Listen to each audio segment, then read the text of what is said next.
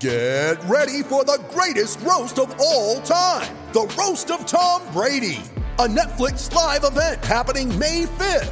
Hosted by Kevin Hart, the seven time world champion gets his cleats held to the fire by famous friends and frenemies on an unforgettable night where everything is fair game. Tune in on May 5th at 5 p.m. Pacific time for the Roast of Tom Brady, live only on Netflix. Are the Nashville Predators the worst team in NHL history? That's the question Preds Twitter wants us to answer tonight on a special OTF podcast. How is that for dramatics, guys? Good, good dramatic. That was pretty good. Love it. Yeah. Well, well, perfect. Uh, hi everybody. I'm Nick Morgan. This is the On the Forecheck podcast, and uh, yeah, as you might imagine, we have a lot to get to tonight. A lot of hot topics. So let's go ahead and jump right in. Uh, let's introduce the roundtable here. Uh, as always, we have my podcasting buddy Sean Smith from On the Forecheck. Sean. Hey, how you doing? We also have uh, on the forecheck writer and someone who is not here for your Matt Duchene hot takes, Ann Kimmel. Hi, Ann. Hey, Nick. And we also have the moody teenager of On the Forecheck, the Rory Gilmore to Sean's Lorelai, Eamon Smith. Eamon. I resent that. Which part? The Gilmore Girls reference or the the moody teenager part? You decide. I mean, it's all accurate either way. I hate you. Uh, sure you do. Sure everybody does. All right. Well, let's talk about the Nashville Predators. That's not been a fun topic of conversation for the past week or so. Uh, the Predators are now four and five this season after nine games. Uh, after starting the season with two wins, they've lost five of their last seven. And the latest two losses came in a very not pretty series of games against the defending cup champs, Tampa Bay Lightning. Uh, Sean, I'll start with you. Just overall thoughts on the team watching the Lightning series. Uh, you know, I'm glad you asked. And and here's the thing. When it comes to Tampa Bay, the first thing I want to make sure that, that everyone is aware of is, is Tampa Bay is a team that is predicted to be a Stanley Cup championship winning team this season. They're a front For runner. sure. Uh, you know, you can't. I don't. I don't want your metric for success on the Predators to be did they beat Tampa Bay every time they played them. But, um, you know, the first game on Saturday was it was a bit discouraging. Um, I even went on the radio and made an impassioned plea to all of the uh, social media types to not throw in the towel on the season. And that the, the fact was that you saw the team battle back at the end. And, and I said, you got to look look at the game on Monday and see how they respond. And what's bad is they responded with a lot of uh, self. Let's see, what's the right way to say this? A lot of uh, a lot of self-created adversity is how they responded with a lot of unnecessary penalties and things like that and again toward the end you saw them start to battle back which is great i like that that shows character but the problem i have is that you don't need to re- you don't really want to have a great response to your own adversity. You don't want to cause it. You if it happens because of the other team or whatever you have to deal with it. But but for your own team to put yourself in that position where you know we're not very good on the on the PK but we're going to commit a lot of stupid penalties then you're going to have to deal with a lot of those that that adversity that's that's self created that's not good. Well, when Sean is right, Sean is right. Um, I think the overreaction was a little exhausting for me. Um, it's Tampa Bay. You know, they're Stanley Cup champions. They play like Stanley Cup champions. Um, now, I thought last night's game was a little bit more encouraging um, until that uh, point. What was it? Point three second goal at the end. Of, was at the end of the first where they let them score. That that was the killer, I think, for sure. Oh, that that one was a heartbreaker, and it was so typical in my mind of last year's team. And it was the thing that I felt kind of good about that the Predators aren't that team that kind of, you know, bad news bears themselves. Um, but that was that that right there was a little bit difficult. But I will say I thought the Predators came out strong, but again, they get in their own way. You start committing penalties, you you know, don't clog up the slot here and there and you know, it's great to see them bounce back. I think they have more character this year. Um, but I don't know how far character's going to get them if they can't clean up the other things. All right, I'm here to be the doom and gloom guy that all the people on Twitter want to listen to because I'm not going to go as far to say that the season is over. I'm not going to go as far to say that the Predators should be tanking. But if you just look at this last string of games, um, I feel like it's unfair to just look at the Tampa games as an isolated pocket. They've not been good. Um, against the Blackhawks, they looked okay. Um, they they drove play like they should against an inferior team, but they still had to go to overtime in back to back games, and it took a shootout in the one game in order to win. Um, I I really don't like the performance I'm seeing from this team in a number of facets, and I feel like if I'm just hitting on one point really quickly, the thing that concerns me the most is what I'm seeing from the coaching staff, um, because there are a couple of guys who aren't really performing in the lineup, um, and there are some structure things that don't seem to be working very well. I'm not saying you should throw the entire system out the window because that's dumb. We're not that far into the season yet; it's only nine games. But at the same time, um, the Preds have been w- running the one three one on the power play for so many years now, and it's just not worked since Shea Weber has left. Um, I I don't think you should immediately chuck it out the window, like I just said, but I saw some encouraging stuff from John Hynes in the first Tampa game where he was putting different personnel in the different units, and it actually started to get something going there. And then last night, um, when when you saw them going down in a game and the power play not clicking immediately in terms of scoring goals. They were generating chances, but they weren't scoring. He immediately rotated back to the old units of Ryan Johansen and Viktor Arvidsson being on the top unit of the power play, Arvidsson being the primary shooting option uh, that you're looking for one timers, and everything went to crap again with that unit. Like I saw a little bit of progress there, and then everything just regressed back to form, which is infuriating to watch. It was the same thing for the first unit in uh, six on five uh, when they pulled the goalie. It was embarrassing. Like you saw Viktor Arvidsson out there on the top unit again, and he just completely whiffed on a couple shots. And I was like, "How you saw this? You saw this in previous games. Why is he still back out there?" Um, I do think there are reasons for concern in this nine game sample uh, to look at this team and go, "This isn't a hockey team that's going to go very far this season." Uh, but but here's and and you bring up an interesting point because special teams has been the absolute cluster of the season, just like it has been for the past couple seasons. You know, on on the power play especially, it brings up the point that it the organization, whether it's it's Poile or Hynes, they they seem to be going with the narrative that this is a player problem and not a scheme problem. And Eamon, you kind of mentioned it a little bit with the same uh, the same formation for the past three years. You, you know, you talk about the one three one, and uh, our our good buddy uh, Alex Daughtry did a really good breakdown on the one three one the other day. That's a very much a a power football sort of mentality, kind of like a we know you know what we're going to do, but we don't think you can stop us, but we're going to do it anyway. And it worked with Shea Weber. It worked with PK Subban but they don't really have sharpshooter that that big rocket shot. You know, Sean, I'll ask you this: at, at what point do you have to go to Hynes and say, "Look, is it? It might not be the players. It might be time to look at a different formation." Uh, you know, so saying it might not be the players is is interesting because my my line of thought has kind of been and maybe this isn't what we need to get into now, so maybe maybe I'll hold it. But here here's the thing: when it comes to that that format, that setup, um, I think when you say when do you go talk to him about it, like how soon, like how much longer are we going to let it go? I, I guess it's well, we're not going to talk to him because John Hynes doesn't care what we think. True.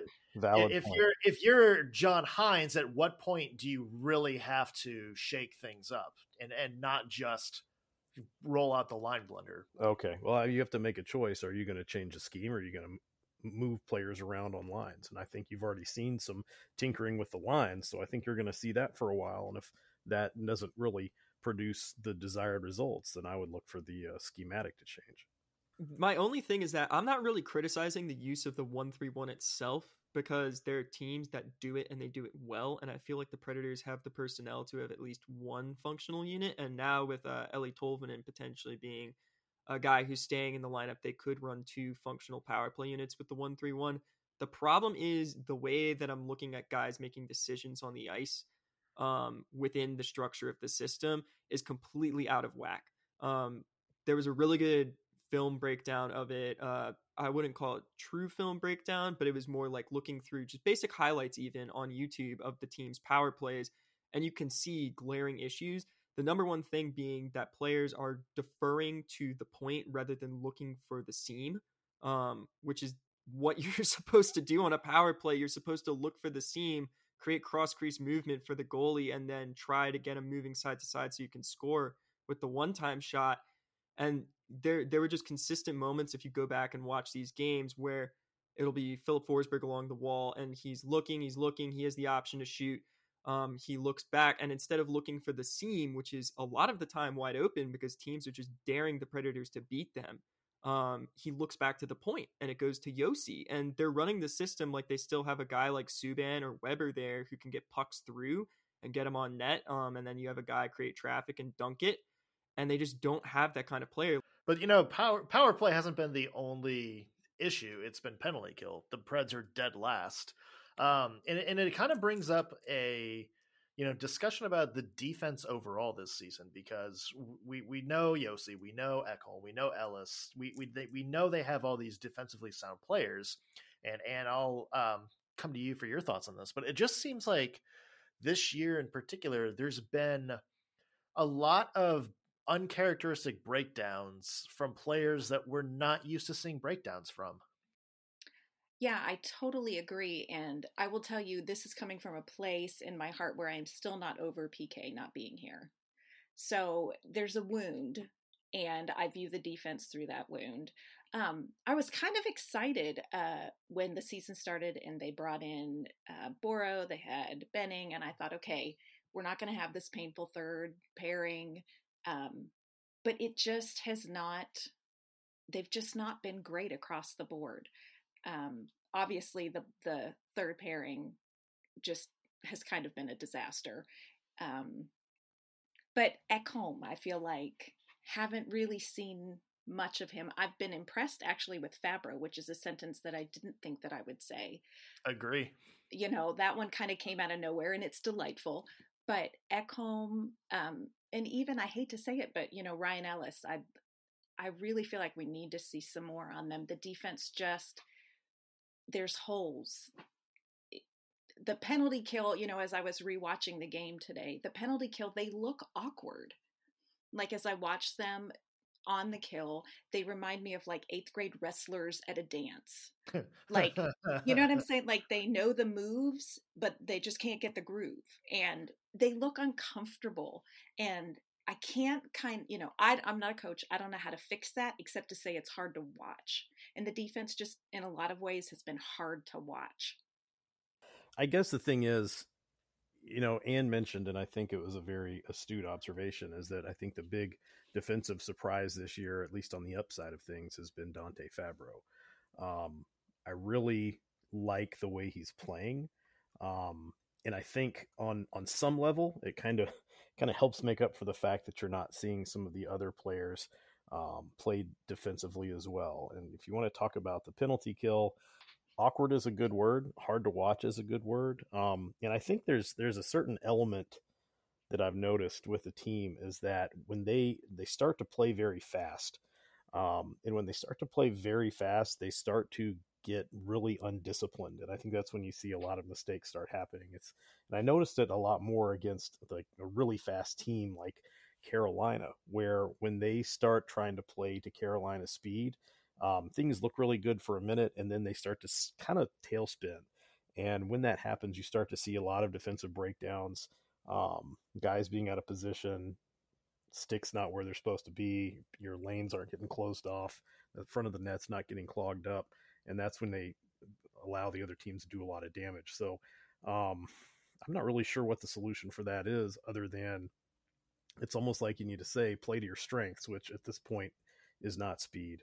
Um, and you have guys on the team that are really good at killing penalties. So it's almost like you just need to get back to killing penalties the way you know how to kill them instead of trying to change things around. And I know that I believe Hinote's in charge of the penalty kill this year. At least when he was hired, that was kind of the intention. But so far, not good.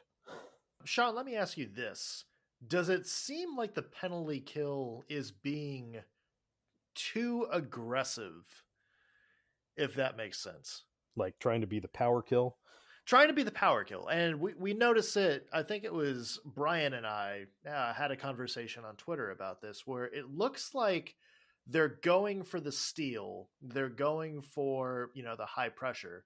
You know, somebody on Twitter had a very good screen grab on one of the Tampa Bay goals where there's you know three players up top pressuring the points and then the pucks down below them and then suddenly you have one defender back trying to stop three guys so yeah you know and i think i almost want to say that's partially the plan is to be very aggressive on the puck and uh, you go back to training camp and the drill i kept seeing them run over and over again of and and granted this was on when you were um, on the forecheck, but or even on the I guess in both situations, but you're you're trying to get the puck, and that that's the goal is to get the puck and get it down. You don't have to stop a shot or block a shot if you don't let them take it, and they can't take it if they don't have the puck. So I, I think there's been a big emphasis um, structurally on on trying to prevent shots by you know suppressing possession as much as they can. And I think, you know, it's very astute observation again to use the word is, you know, if you've got too many people trying to play the puck, you're going to end up with somebody out of position somewhere really quick. And that a smart team can capitalize on that immediately. You know, the other thing we saw in the Tampa Bay Lightning game uh, in game two was really the biggest use of the line blender that we've seen so far this year. Um, you know, Eamon, I'll, t- I'll, I'll start with you because we know from watching the past couple of years there's a fine balance between wanting to mess with chemistry of a line that's worked and needing to shake things up throughout the lineup. Yeah, so last night we saw a couple of big changes. Um, one of them being that the awesome line from last year that got broken up of Duchene, Granlund, and Forsberg got reunited, um, which was pretty cool. And then Erik Haula bumped down to the third line. Um, and I'm trying to think of anything else that really happened. I believe Nick Cousins was up with uh, Johansen and Arvidsson to start the game, right? And then he ended it there too. Yeah, and uh, Trenin and Tolvanen were on the third line with Colton Sissons as their center. So right. where where was Haula at exactly? I can't even remember. Was he the fourth line center? Haula was with Olivier. Yeah, so he was the four C. Uh, he yeah, was the four C. Whoever the other winger was. So I I really um Grimaldi. He was with the Grimaldi. That's right. That's right. Um I I liked a lot of the lineup changes last night. I feel like uh Trenin's been playing very well lately and he deserved to bump up in the lineup. Um and I feel like Haula's been playing very poorly um, so far in his stint as a Pred. So I felt like the limited ice time was totally warranted. Um, I would like to see Tolvanen get bumped up to the second line at some point with Arvidsson and Johansen, but he played pretty well the uh, other night against Tampa, scored a goal, which I'm sure we'll talk about later. Um, but the main thing for me was I really, really love that Duchene Granlund Forsberg line. Um, and I don't think under any circumstances the Predators should break it up. They did that a lot last year because Forsberg is the guy who can get a line going. He drives play so well that it doesn't really matter who he's put with, he's going to be good. Um, and I don't feel like this team has a lot of players who can do that. But at the same time, the Jofa line has kind of looked neutered um, for the past year or two, to use a little bit of an off color word there. Um they they haven't looked very good. They haven't been extremely effective. Um even by underlying numbers they've fallen off a cliff comparatively to where they were a few years ago. I feel like a lot of that has to just do with arvidsson and johansen aren't guys who can carry their own water anymore as well. Um but that's besides the point that top line last night was money um i don't really particularly care about what the final score of that game said because there were some BS calls in there. Um, and that that one goal at the end of the third or not third at the end of the first period was just like a face palmer. Um, it was a bad night against a good team. What what was awesome to me is that that line drove play well, won the chances battle, um, created a goal. I'm pretty sure Granlund got the goal um, in the game in the third period, and then also just look good. Um, that's the best that all three of them have looked all season, besides maybe Granlund playing like a maniac elsewhere. Um, so I, I really hope that Hynes keeps those lines together. And then looking at the power play, we had Tolvanen on unit two, um, which was interesting. And I'm pretty sure Nick Cousins was on the first unit. Am I right on that one? Yeah, so it was uh, Nick Cousins was out there. Ryan Ellis was out there with yeah. Roman Josi, and then you had Johansen and Arvidsson. Yeah. So I I like having Ellis on the top power play unit in Arvidsson's spot a lot better. Um, he's already created better that way. He scored a goal the other night doing that. Um, he's just much more of an accurate shot, and he's better with one timers than Arvidsson's ever been. Um, which again, not to keep crapping on number 33 because I don't think he's a bad player by any means, but he's just not a fit on the power play. He's not great when you're uh, doing a controlled cycle in the offensive zone. And I, anyone who's watched the games this year knows he just keeps whiffing on the one timers and or just completely missing the net with the shot. So Ellis is a good fit there. Hard shot, accurate. Um, I love the way that they deployed Tolvanen on the second unit, and that's the guy that they should keep in the lineup there because good God, that kid has a great shot. Um, it's accurate, it's hard, he's got a quick release. Um, that that's the guy that you should have manning that spot. Uh, I thought Cousins was kind of an interesting choice, but at the same time, if you're gonna insist on doing a half and half strategy where you're gonna do controlled entry some of the time and dump a lot of the time, it's good to have a guy who's a really good forechecker, and Cousins is maybe the best on the whole team at that. So I guess that makes sense from that perspective. He's not a great shot, but he can go get it done in front of the net and he can be good on puck retrieval. Uh, what frustrated me was when all of that got reverted in the third period to a point. Um, he kept the lines. John Hynes kept the lines together at even strength pretty well, but uh, when it came to the power play units and everything, stuff got flip flopped back, and you saw Johansen and Arvidsson back on the top unit, um, and then back out there for the six on five for the final minute or so of the game. Um, so I, I, hope he goes back to the lineup that he ran um, this past night because I like those lines better than what he's been going with. I don't want Erik Haula in the top six. Um, I prefer to see him running what he was doing then. Eamon did bring up a good point about Eeli Tolvanen. Uh, a lot of Preds fans have been clamoring to kind of get him into the lineup for a while. Um, in in fact, David Poile himself kind of hinted during the offseason that hey, Eeli Tolvanen's a guy that we see might be playing well in the top six. So, Ann, I'll ask you, uh, what did you see from Tolvanen's game Monday night, and uh, how do you see him fitting in moving forward? Well, I think um, his legend sort of arrived in Nashville before he did. So, you know, the mom in me feels very protective that he's going to be crushed under the weight of, you know, what feels like years of expectation I thought he did great. Um, I think it's exciting to see him come in. Everybody knows about his shot. I think, especially on the on the power play. I mean, why not put him out there? And I think he's one of the ones that is worth watching in in that spot on a power play. You know, Arvidsson, God love him, um, but he is not an Ovechkin. He's not a Stamkos from that spot. You know, give Eeli a try and see if maybe he's got something there. And I think he does. I was glad to see his goal. I thought it looked like smart hockey. I thought it looked like he's going to where he needs to be. He's following the play.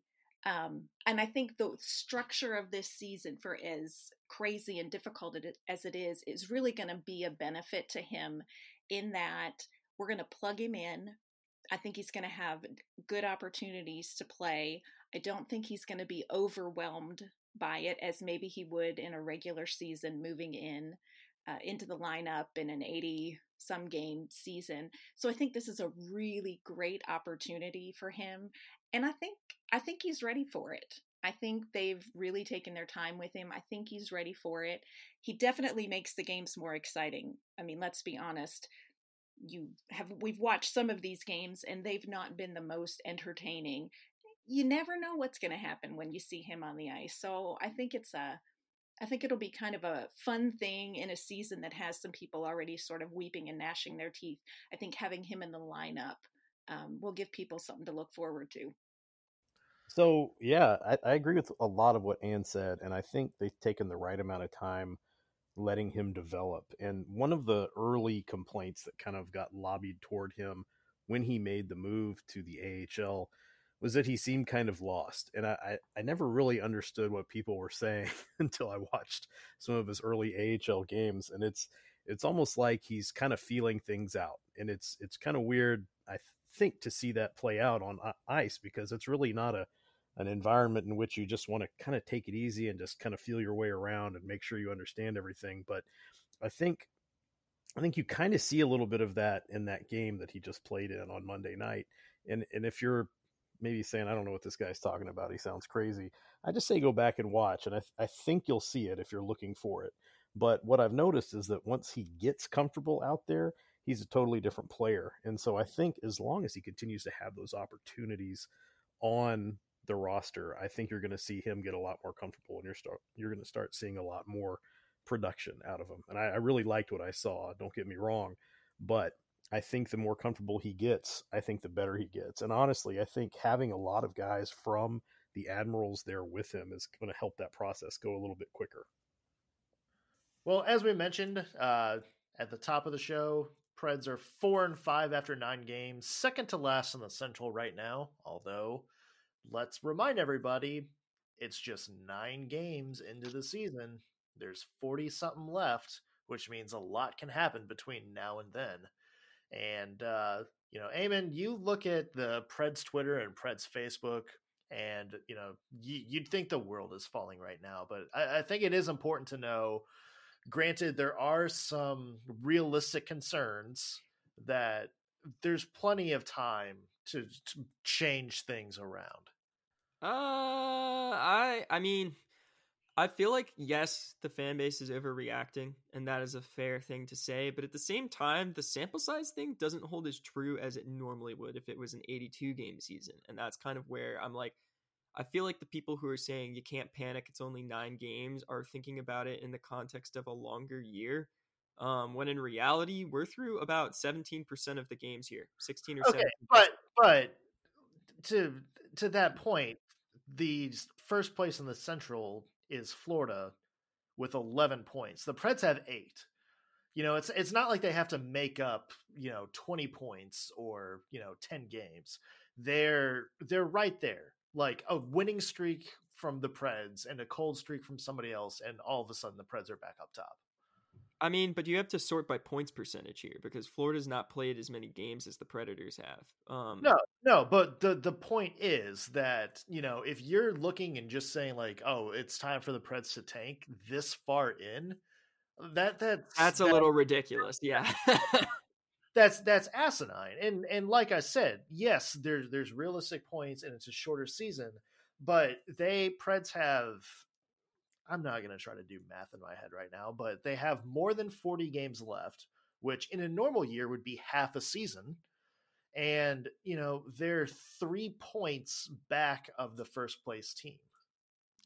Yeah, they have 47 games left in the season, so there's plenty of time to make stuff up. But the, I don't know, um, the tanking stuff is a panic from the fan base. Um, they're not used to seeing this team lose games to start the year or just lose games, period. We saw that last year. There's a lot of fan apathy. Um, anybody who follows Brian on Twitter knows his infamous Preds fan sentiment tracker, um, and that's dipped recently. Uh, I I don't know. I feel like it is a bit of an overreaction, but at the same time, there are things that are going on that are being repeated on a nightly basis. Where, as a fan, if you're watching it, you should be worried. Um, so I'm not going to poo poo anybody who's like freaking out about them losing. Um, as just being completely overreactionary because I think it is fair to look at this team, be critical, and be like, things are not working. Bad decisions have been made in terms of roster construction. Um, and there's some things on the coaching side and just the execution side that need to be worked out in order for them to play like we know they can in terms of talent. But if they don't improve things soon, um, if we're if we're like the 22 or 23 game mark of the season and they're not turning it around, then I feel like it's a fair point for you to be like, oh crap, is this team bad? Um, and there there couldn't be a worse year for them to tank, so you shouldn't even be rooting for that, honestly, because all the top prospects in this draft, I hate to tell you, number one, no one's going to really have seen an accurate sample of them playing because of the way that juniors have been affected with COVID. And the other thing is that almost all of them are defensemen. And the only other one who is like a potential top five pick who's not a defenseman, in my opinion, is a goalie. So, Preds fans on Twitter who are yelling for us to tank, please stop. Right. And and I'll ask uh I'll ask your opinions just kind of on the fan sentiment right now um, because I know you uh, you in particular have some strong opinions on the the takes that have surrounded some of the players. I do. I have big feelings about this. Um, Eamon said he's not going to poo poo anybody who is kind of doom and gloom on Twitter, but I am here to poo poo them. Um, yeah, we're four and five. The Predators are four and five, but look at those five losses. Four out of those five losses were against Stanley Cup final teams.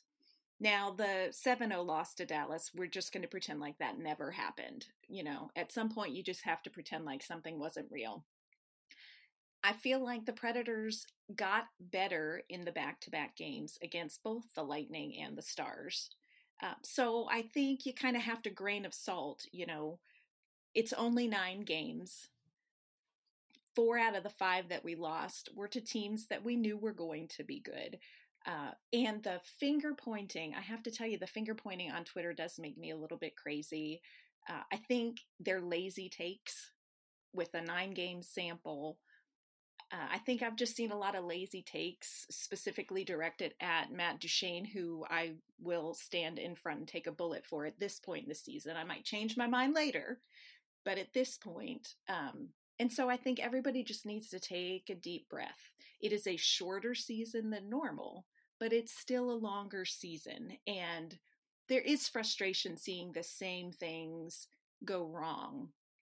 But I also think there wasn't a long, uh, you know, there wasn't a long um, run up into the season. There wasn't a long training camp. They're coming out of a very wonky long pause, too. So I just think everybody needs to take a deep breath, you know, find their center, calm themselves down, and back off Matt Duchene. That's very zen. I like it. I, I feel like you need to lead a uh, a Pred Zen class somewhere on the internet somewhere. I really think I should. I I think it would be the light to, you know, the rain that just the fury of Twitter. I, I feel like you just like that should be on a poster right there, like a motivational Preds poster. I'm so motivational, really, terribly. But but you bring up a really good point, and Sean, I want to ask your opinion on this. But you know, and you mentioned Matt Duchene. Matt Duchene has played very well this season. Keep going. Come on. He's he's just it's it's it's a thing. I, I think the best way to describe it is just snake bit. I mean, it, it would be one thing if Matt Duchene was out there mishandling plays or not being in the right spot or you know just kind of looking lackadaisical. He's played great, and maybe other than Mikael Granlund has been the best looking Preds forward this year. And I could say the same for Ryan Johansen too. Ryan Johansen has made a few really good plays to get the puck into high danger chances and you know the the the resulting shots either miss the net or hit the goalie square in the chest so so sean obviously you want to score. Obviously you need to put points on the board, but is there any solace from from looking at how Duchene and Johansen have played and being like, okay, well, there's something there at least? So is there solace there? Yes. And I, I think the real answer to this issue of, you know, you're watching Duchene, you're watching Johansen, and you're not seeing the production but you're seeing the the right kind of playing happening. Um, kind of comes from this, and I, Anne made me think of it, and I'll say this is that uh, I started writing about the Predators after the Cup run. I started watching them in 2011, um, right after we moved to the area.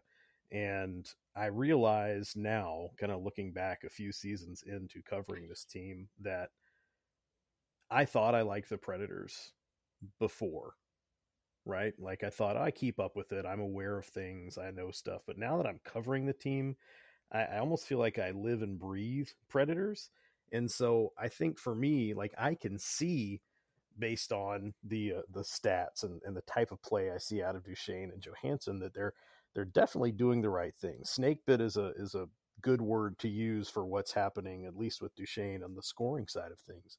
But um, I think a lot of the the lazy takes that we're talking about are the result of, you know, you're tuning into the game, you're going to watch the game, maybe you see the box score, uh, maybe you hear about the game, maybe you don't see every game or, or something like that.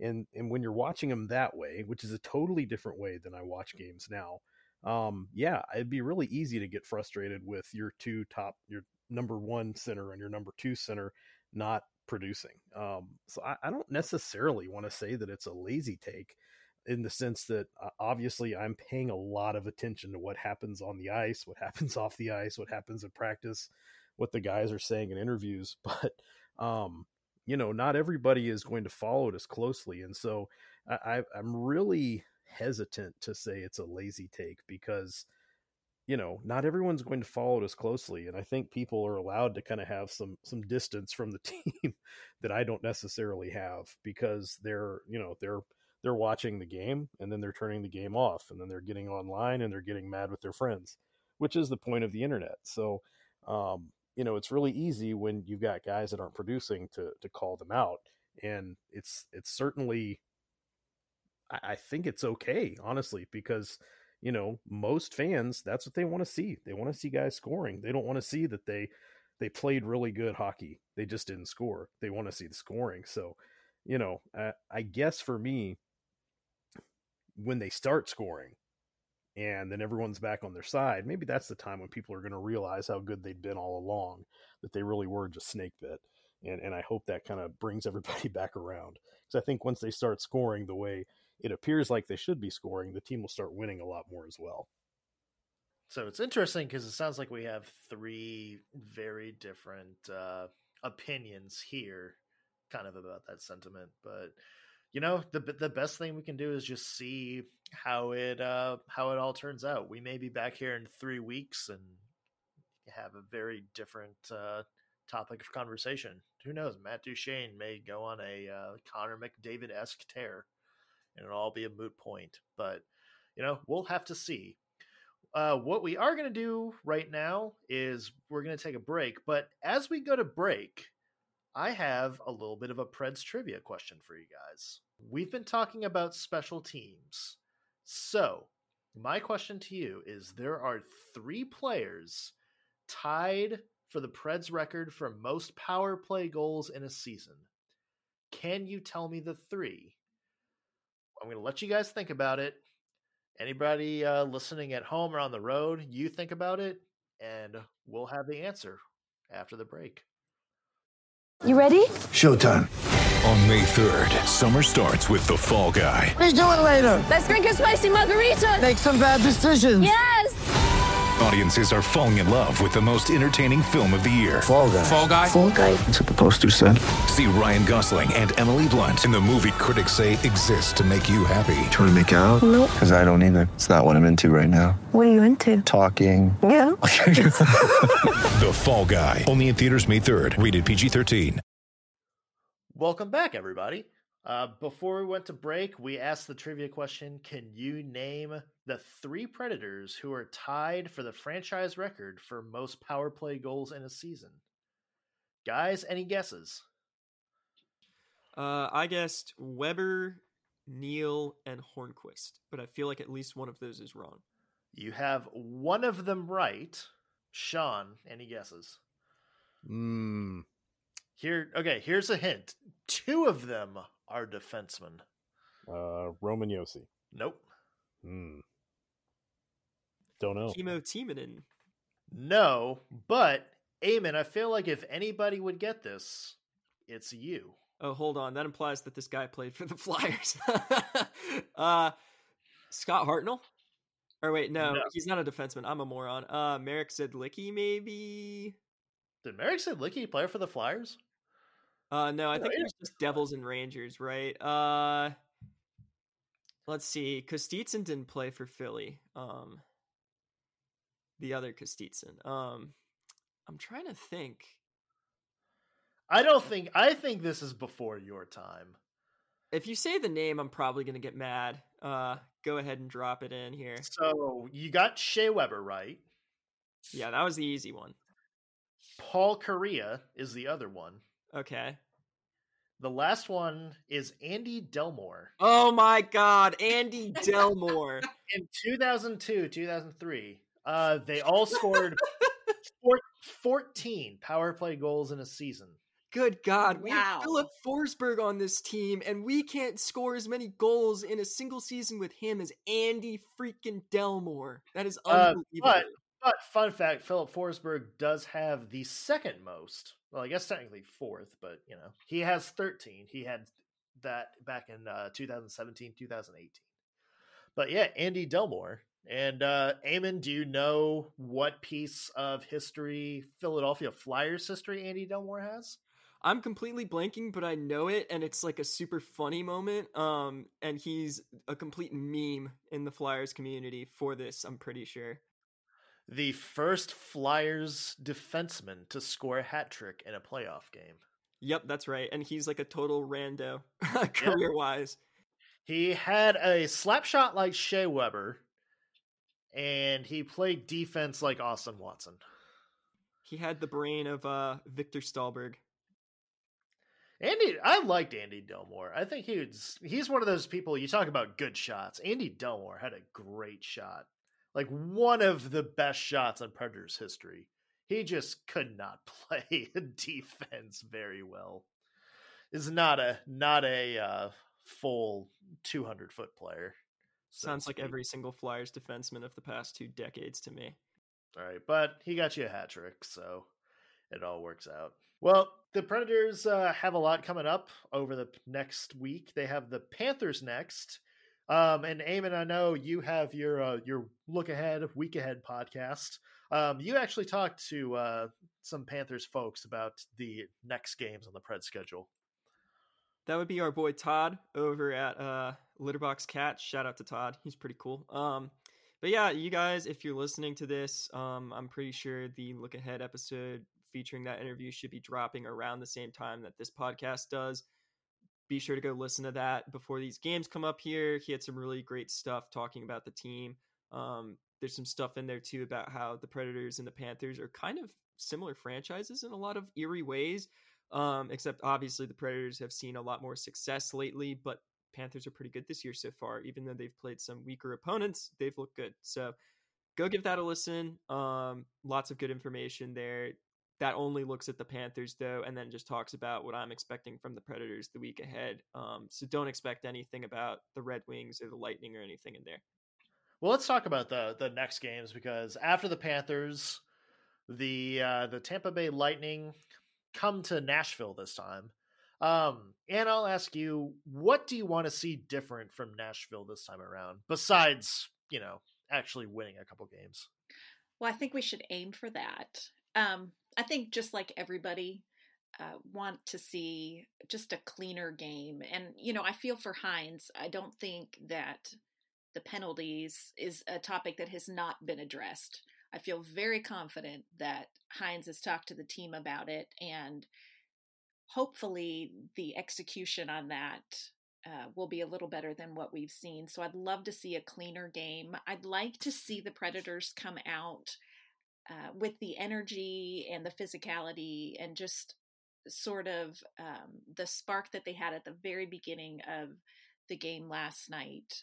Um, better defense. I feel like there was a couple times where they let some guys get past them. So I'd like to see a little better defense, fewer rebounds um, coming out of the glove of the goalie.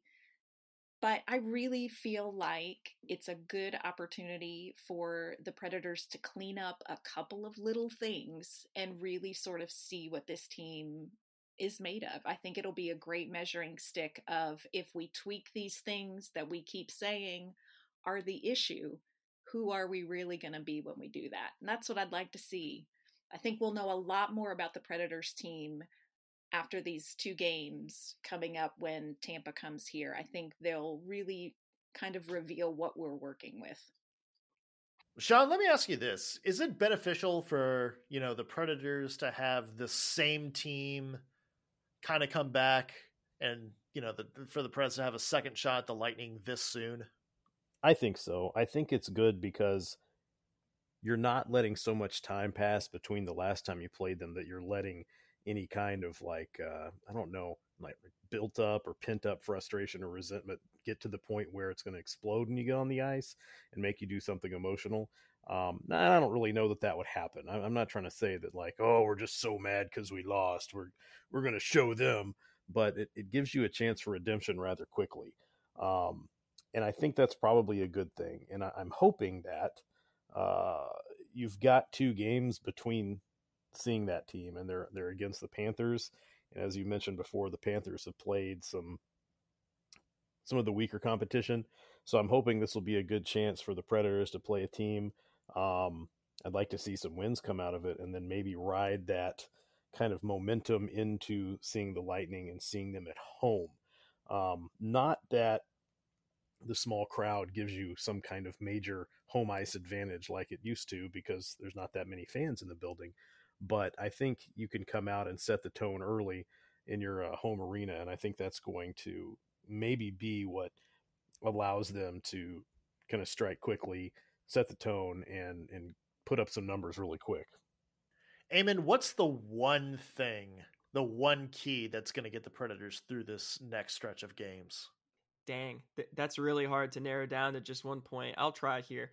Um, I would probably say just executing on the penalty kill is the big thing. Um, you could say they need to be more disciplined, blah blah blah. I really feel like a lot of the games that they've taken a lot of penalties, it's all been ticky tack crap. And looking across the league, um, there's been a lot of bad officiating, um, whatever team you watch. So I feel like that's just kind of a luck based thing. How many penalties you take right now, um, but they need to be better on the penalty kill. Um, we talked earlier about they're over pursuing guys. I feel like you can make the power kill work, but they're just not comfortable in that system and they're not executing it the right way. You see, it's just inopportune moments chosen to be aggressive on the puck.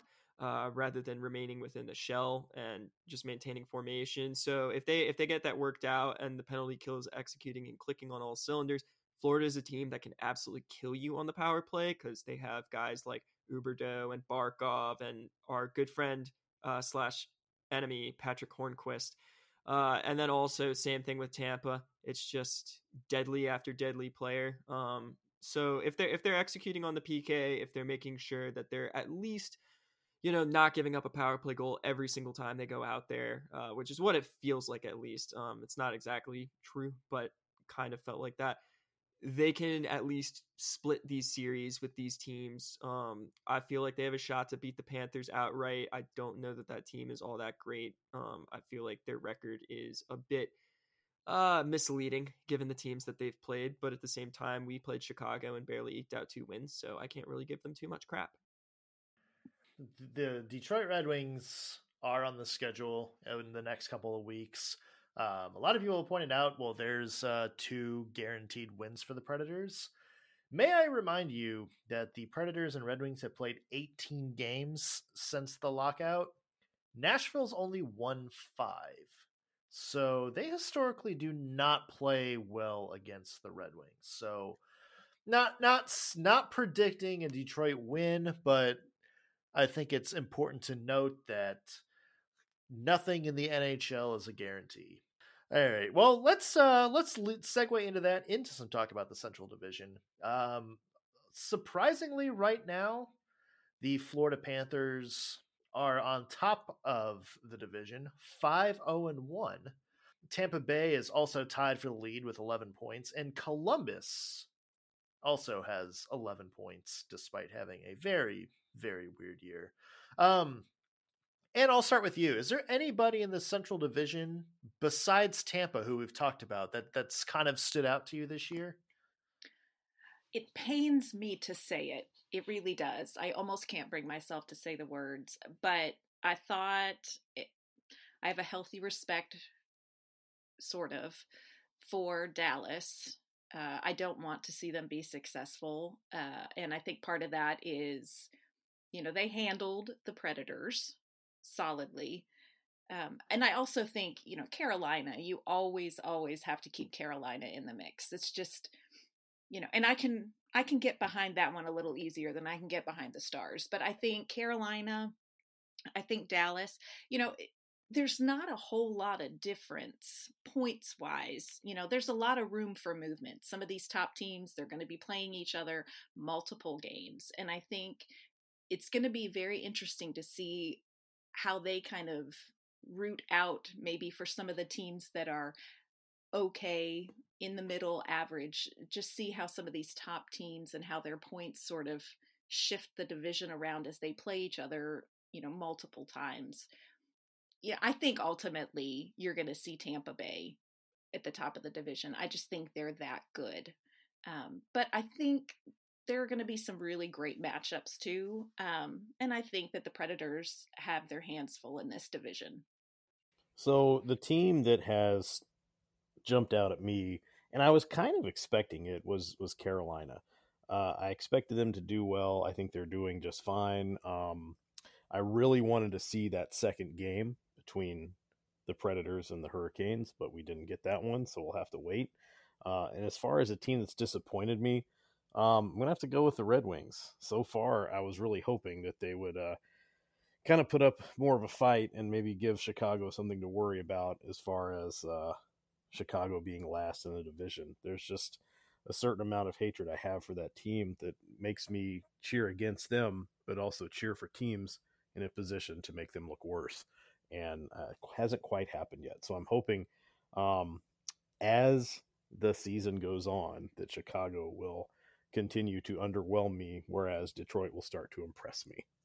Uh, so if we're talking teams, um, I'd, I'd have to say impressing me. Um, it's it's a cop out to say the Lightning, but the Lightning, um, they're without Nikita Kucherov. The fact that they're able to just kind of truck along with no difficulty at all and dominate the Preds like they have been is uh, nothing short of amazing. And they spanked the crap out of the Blue Jackets the other week too. So uh, that team is absurdly good. I love watching them, even if I'm losing to them. Um, and in terms of a team that's disappointed, I mean, the easy pick here has to be Columbus because geez, man, they're a mess over there. They could turn it around in short order because they've had some stuff shift around with the Pierre Luc Dubois trade, and they have a guy who can finally finish in Patrik Laine.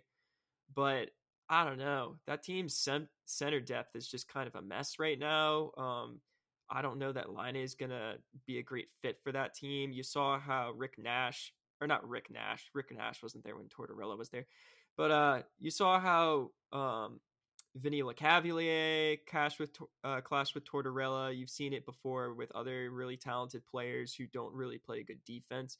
And Laine is another one of those guys. So I feel like they're just going to keep plummeting towards the bottom of the division here. Can I ask why, when you guys were listing uh, teams that disappointed you, nobody mentioned the Nashville Predators? Oh. I live in a constant state of disappointment. They can't go any lower than where I am. I mean, we all had decent hopes for them. it's yeah, not over. It's not over yet. I'll be the sunshine to Eamon's rain. It's not over yet. As always. Uh, I mean, yeah, I picked them to finish third in the division. They're not living up to that so far. I still think they can do that. But I also said that Eeli Tolvanen was going to lead all rookies in goals. So I don't know. Well, you know, we mentioned Detroit being bad. At least they're not the Ottawa Senators who have a negative 22 goal differential nine games into the season. Matt Murray, I hope you enjoy your new mega deal in Ottawa, buddy. Is there like cool stuff to do in Ottawa? Is there an upside here we're not seeing? Or uh, the Canadian capital, Parliament. Mm, sounds sounds delightful. I I don't know. I I don't know if we have an Ottawa expert on our payroll. I'm sure it's lovely. I mean, it's it's got an airport, so That's take That's that. more than Winnipeg. Winnipeg can say. Yeah. All right, so a uh, little fun to follow up on that. Who is your MV? Okay, I'm gonna make a rule here. You can't say McDavid and you can't say Leon Draisaitl because they're in a different league. Other than those two, who is your like dark horse MVP this year? Uh, I I have one, but it's kind of a weird one, um, and I might catch some heat for it. So Go- feel free to yell at me. Feel free to yell at me.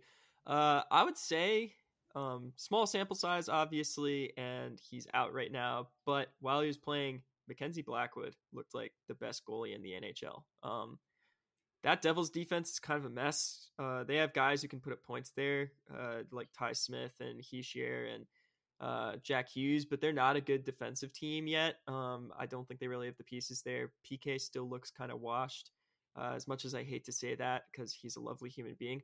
Um, and Blackwood was the reason that they got out to that hot start and they were beating teams like the Bruins um, and looked really legit. And I mean, part of it too is that Hughes is playing very well and everything, and uh, that's great. But you've seen how they've taken a nosedive when Blackwood hasn't been a goal for them.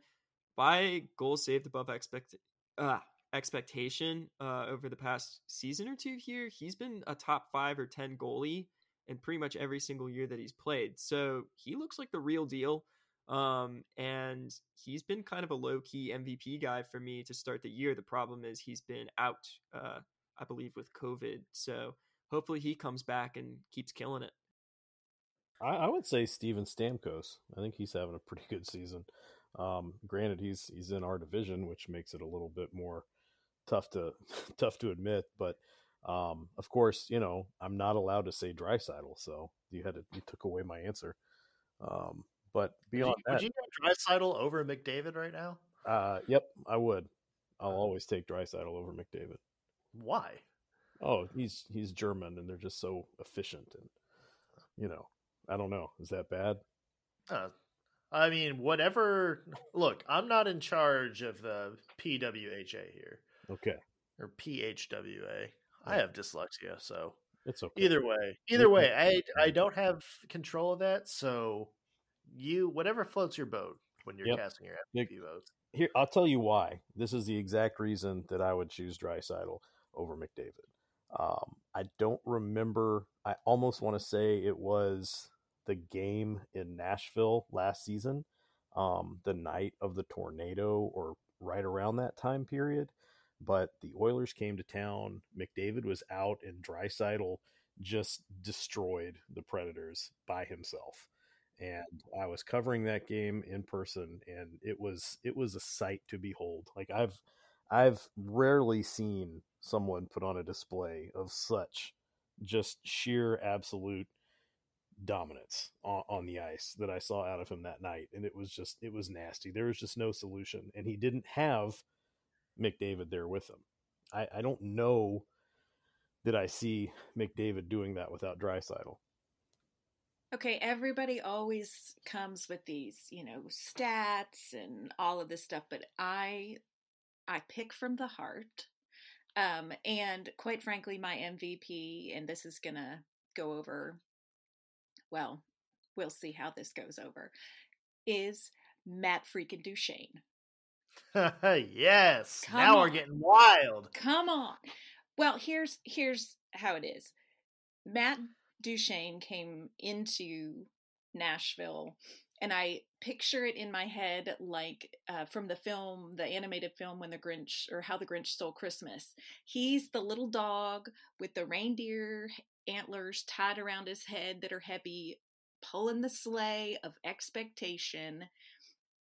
And came in 100% wanting to do well and you know, please the organization and perform well. And he walked into the most, uh, from the outside, what appeared to be a very dysfunctional family brouhaha. And he kind of looked like he didn't know what hit him. And bless the man's heart, he's come back this season. I feel like he still has that same fire. I feel like he still has that same commitment. I feel like he's kind of come through the Laviolette coaching change, COVID, weird playoffs, you know, couldn't make it in the play in round. I think he's come through and he still has a little twinkle in his eye. I think he's doing everything right.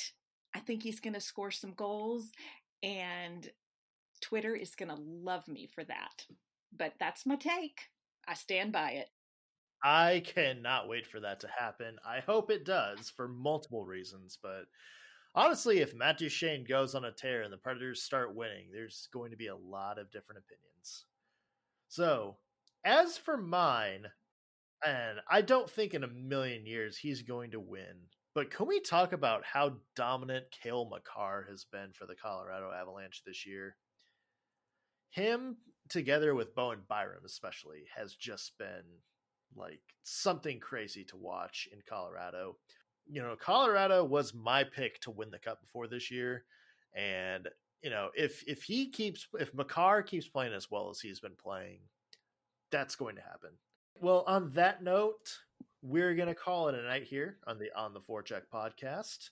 Um, let's uh, go around and where can people find you on Twitter? I am at Ann K underscore Mama on Ice on Twitter. Sean, where can the fine folks find you? Uh, you can find me on Twitter at SCSOTF.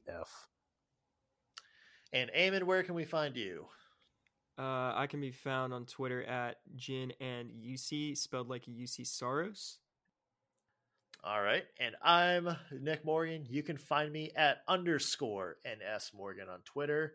Uh, thank you for listening, everybody. This has been another uh, fun episode. Uh, we will probably be back in another week or so to chit chat about what's been going on the ice. Until then, stay safe and have a good night.